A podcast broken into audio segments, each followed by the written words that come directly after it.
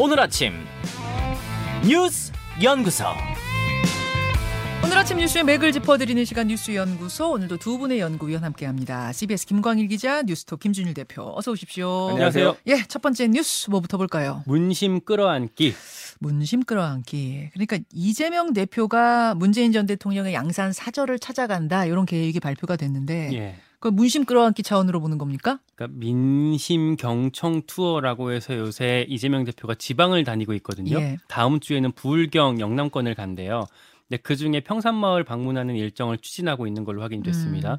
당에서는 뭐 새해 인사하고 덕담 듣는 차원이다, 뭐 그럴 뿐이다라고 말을 하긴 하는데 네. 지금 상황이 이제 검찰 직접 수사 들, 들어온 상황에서 어, 있다 보니까 문심에 구애한다, 뭐 전, 전열을 가다듬는 차원 아니냐 이렇게 해석이 많이 나오고 있습니다. 음.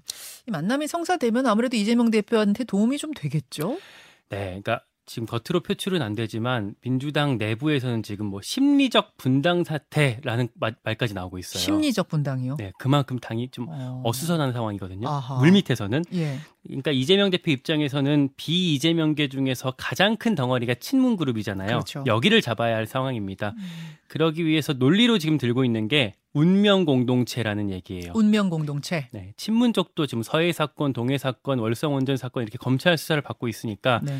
같은 처지다라고 호소를 하고 있습니다. 음. 반면에 문재인 전, 대- 전 대통령 쪽에서는 좀 아직 조심스러운 분위기예요. 음. 그러니까 제가 어제 그쪽에 물어봤는데 네.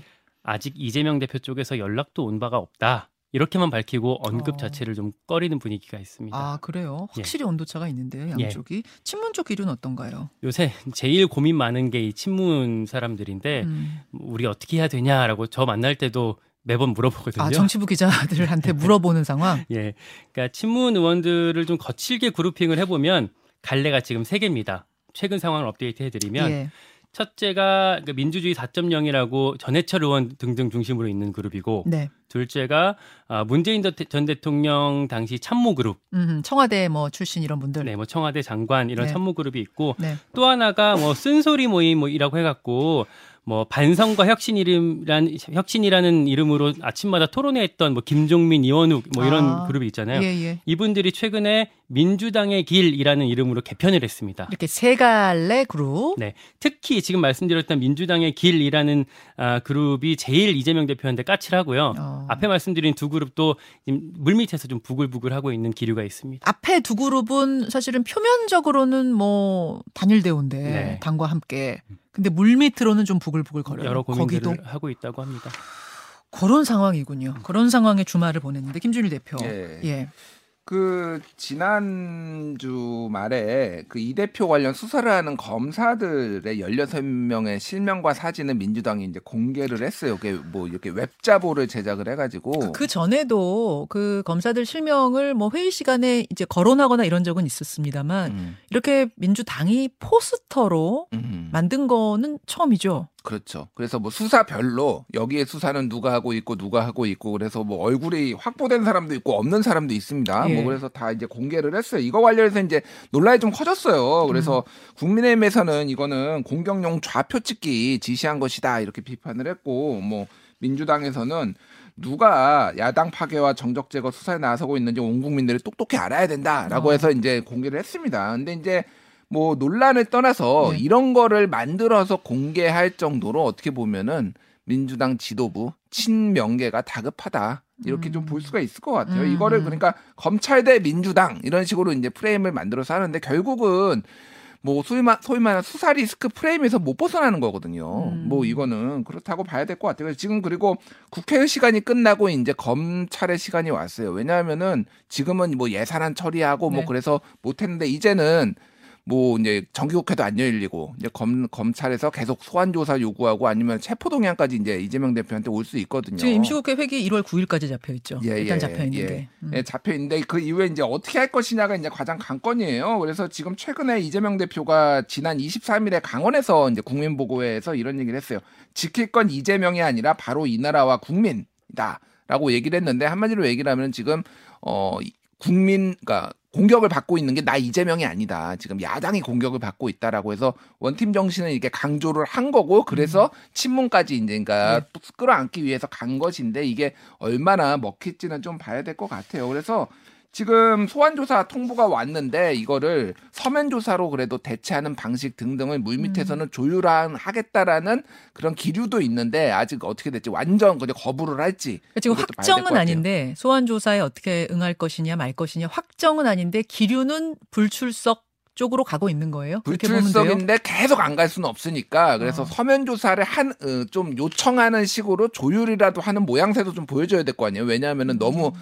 방탄이나 너무 수사 안 받는 이런 모양새로 가는 것도 그래서 여러모로 지금 민주당 네. 지도부 고민이 깊어지고 있다 이렇게 봐야 될 것 같습니다. 자, 민주당 분위기를 쭉 훑어 주셨어요. 김광희 기자 덧붙일 얘기 있습니까? 아 그리고 관전 이번 주 초반에 관전 포인트가 하나 있는데 노웅래 의원 체포동의안이 이제 지난주 금요일 날 그러니까 토요일 새벽이죠. 네. 아, 국, 국회 본회의에 보고가 됐거든요. 네. 어, 그래서 이제 72시간은 넘기고 아마 아, 이번 주 수요일 날 음. 어, 표결을 하게 될 것 같아요. 어. 어, 민주당 지금까지 분위기로 봤을 때는 당론을 정하기보다는 소신 투표, 자율 투표에 맡길 것 같거든요. 자율 투표라고 하지만 사실상 분위기는 좀 부결 쪽이라면서요. 네, 이게 익명으로 투표가 되- 되게 될 텐데 어, 내부 분위기 살펴봤을 때는 뭐 아직 의원들끼리 구체적으로 얘기를 주고받지는 않은 상황이라고는 하지만 네. 제가 한 명 한 명 좀 물어봤을 때는 부결 분위기가 큰 것 같습니다. 음. 어, 좀 인상 깊은 말로는 어, 의원들 사이에서 혹시 이 다음에 나한테 그 칼- 칼끝이 다시 올 수도 있다라는 어떤 음. 뭐랄까 피해 의식이라고 할까 뭐 집, 집단적인 두려움이 의원들 사이에 깔려 있대요. 어허. 그러다 보니까 일단 이번엔 부결 찍고 가는 분위기가 좀 일으킵니다. 그래요. 주말 사이 국민의힘 움직임도 정리 좀 해주시겠어요? 선관위원장에 유흥수 당 상임고문이 내정이 됐습니다. 예. 85세고요. 전두환 정권에서 치안본부장 지내고 4선 의원을 했습니다. 네. 어, 그리고 이제 오늘 이제 비대위에서 의결을 하게 되고 이번 주 중에 선관 위원들까지 다 구성하게 될 예정이라고 합니다. 음. 그 전당대회는 3월 8일에 1차 투표 그리고 10일에 결선 투표하는 방안이 논의 중인데 그러니까 1차 투표했는데 50% 넘는 사람이 안 나오면 10일에 결선 투표로. 그렇죠. 아니면 그러니까 나오면 1차에서 다 끝나고요. 끝나는 거고. 네. 예. 근데 이게 지금 다 평일이거든요. 음. 그렇게 되면 젊은 층, 그러니까 직장에서 일하고 있는 사람들의 참여가 떨어질 수밖에 없기 때문에 뭐 더 보수화되는 거 아니냐, 더 어떻게 보면 강경 극우화되는 거 아니냐 이런 우려도 당내에서 일부 나오고 있습니다. 음, 그래요. 여기까지 보고 오늘 뭐 뉴스닥도 준비가 돼 있고 인터뷰도 준비되어 있으니까 더 풀어보도록 하죠. 두 번째로 갑니다. 깜깜이 예산 실세들은 웃었다. 내년도 예산안 국회가 한 달 넘게 싸우다가 토요일 새벽에 드디어 끝이 났는데 이게 뭐 일단은 역대 최장 지각철이죠. 그렇습니다. 예, 계속 이건 지적했던 부분이고 또 하나 밀실 합의 지적을 안 할 수가 없어요. 예. 그러니까 예전에는 막판에 예결위에서 쪽지 예산 넣는다고 비판을 받았었잖아요. 음. 이번엔 그걸 넘어서 뭐 아예 2 플러스 2, 뭐3 플러스 3 이런 근거도 없는 비공식 협의체에서 협상하면서 여야가 뭐 기록도 안 남기고 음. 자기들 마음대로 어, 실세들 지역구 예산을 증액했습니다. 참. 예. 예. 기자들도 결과가 나온 다음에야 이 내용을 알 수가 있었는데 음. 뚜껑 열어보니까 여야 지도부 실세들이 자기 지역 예산을 참 수술하게 챙겼습니다. 음. 그러니까 여당에서는 정진석, 성일종, 송원석, 권성동, 장지원, 이철규, 야당에서는 뭐 조정식, 박찬대, 위성군, 박정 의원들이 어, 수십억씩 어, 지역구 예산을 증액한 것으로 드러났습니다. 국민들 입장에서 크게 달라지는 건 뭐예요? 이건 이제 예산안 자체보다는 예사 부수 법안을 봐야 하는데요. 네. 가장 눈에 띄는 게 소득세가 달라졌습니다. 소득세. 네. 과세 표준 5천만 원, 그러니까 요걸 연봉으로 좀 거칠게 따져보면 네. 7,800만 원 정도가 될 텐데 예. 요거 기준으로 세금이 54만 원이 줄어들게 됐습니다. 아, 연봉 7,800만 원 정도 버는 사람이 세금 54만 원 줄어든다. 네. 음. 그리고 월세 세액공제가 기존에는 최대 12% 수준이었는데 이게 최대 17%까지로 올라갔고요. 네. 종부세가 어, 서울에 2주택 가진 사람의 부담액이 절반 이하로 떨어질 예정입니다. 어, 그래요. 서울의 그러니까 다주택자, 이주택자들 혜택이 제일 커요. 예. 어. 그 조정 지역 그 이제 예, 들어가는 지역들은 다 부담액이 부담액이 떨어지는데 서울은 다 조정 지역입니다. 예. 김준일 대표는 어떤 거 눈여겨 보셨어요? 일단 뭐 김광희 기자가 얘기했는데 중앙일보 기사가 눈에 띄더라고요. 제목이 이겁니다. 마른 수건 짰다고 여실세 5인 9,200억 알짜 예산 챙겼다. 음. 뭐 이건데 쉽게 얘기를 하면은 뭐 윤핵관이라고 불렸던 뭐 장재원 아니면은 신핵관이라고 실세 초선들인 뭐 배현진, 유상범, 박수영 이런 의원들의 예산이 확 늘었다 이번에 음. 조정을 하면서 그런 얘기들입니다. 그래서 뭐, 뭐 역대급으로 아껴 쓴다라고 했지만은 역시 실세들이 다 챙겼다 뭐 이런 얘기도 있고 지금 어제 그저께 이제 그 추경호 부총리가 어제네요. 예 나와가지고 다주택 사업자 취득세 중과 완화를 위한 법령은 개정안을 내년 2월에 내겠다라고 지금 얘기를 했어요. 네. 그래서 추가적으로 지금 뭐 문재인 정부에서 있었던 투기 억제책 그런 어 세제들 이런 것들을 추가 완화하겠다라고 지금 어 예고를 한 상황입니다. 왜냐하면은 전체적으로 지금 정부 여당의 입장은 민주당한테 너무 많이 양보했다.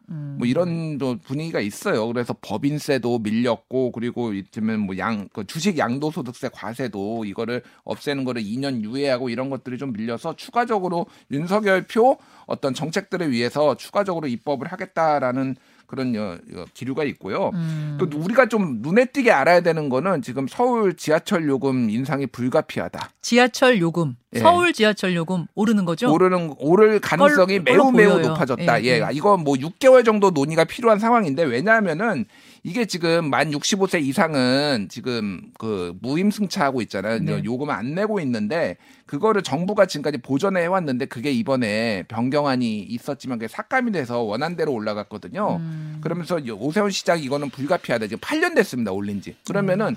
지하철 요금 올리면은 이게 버스하고 연동되기 때문에 버스 요금도 같이 올라야 돼요. 어. 그리고 이게 수도권이 다 한 묶음이기 때문에 경기, 인천도 같이 오를 가능성이 상당히 높습니다. 네. 어허. 그렇게 되면은 이제 이게 전체적으로 많이 물가를 많이 자극을 할 거고 최소 100원에서 200원은 오르지 않을까 음. 이런 예상들이 나오고 있는 게 지금 적자 폭이 엄청 크거든요. 그 적자에서 무임 수송, 무임 수송이 차지하는 비중이 거의 한 30% 되더라고요. 30% 돼요. 이게 부담이 상당히- 84년에 네. 처음 대통령 지, 명령으로 지시됐는데 그 때는 4%였습니다. 그 네. 무임이. 근데 지금 30% 됐는데 내년부터 소위 말하는 58년 개띠들이 이제 여기에 포함이 되거든요. 아, 그렇죠. 이때가 인구가 엄청 많아요. 네, 그러니까 많아요. 점점 점점 늘어날 수밖에 없기 때문에 아예 법을 바꿔야 된다. 뭐 하태경 의원 같은 경우에는 음, 음. 70세로 연도별로 단계별로 올려야 된다. 아, 뭐. 무임승차 나이를 바꾸자. 나이를 바꿔야 된다. 너무 부담이 크다. 너무 부담이 크다. 이런 얘기까지 지금 나오고 있는 자, 상황입니다. 어떻게 생각하십니까?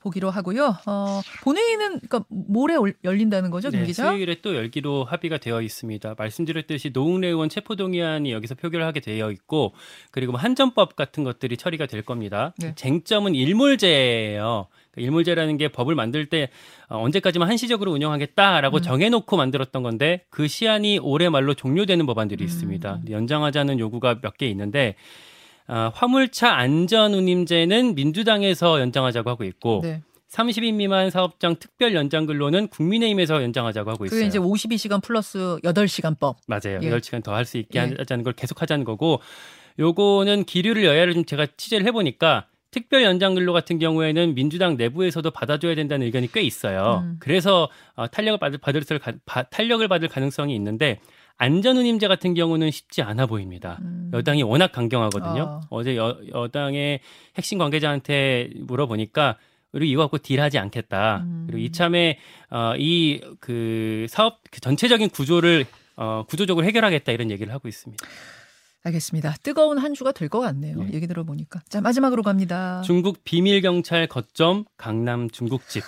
저도 이 뉴스 궁금했어요. 네. 그러니까 중국의 비밀 경찰들이 강남에 있는 한 중국집에 털을 잡고 그동안 뭔가 비밀 첩보를 수집한 거 아니냐 이런 보도가 나왔어요. 그러니까 이게 원래 한 국제 인권 단체가 제기했던 의혹인데요. 중국이 전 세계 53개국에다가 비밀 경찰서를 운영해서 반체제 인사를 탄압하는 데 쓰고 있다라고 보고서를 쓴 거예요. 어. 근데 이게 우리나라에도 한 곳이 있었다 있다라고 알려졌었는데 네네. 이게 어디일까 다들 궁금해하다가 네. 어, 서울 강남의 한 중식당이 거점으로 지목이 됐습니다. 이미 막 실명이 온라인 상에선 돌아다니더라고요. 먼저 조선일보가 정, 그 정보 소식통 소식통을 인용해서 보도를 했는데 네. 저도 이제 물어물어 찾아보니까 한강변에 있더라고요. 예. 중식당이 되게 뭐 분위기 좋은 데 있었는데 음. 주목되는 게 저희 사회부에서 단독 보도를 했던 겁니다.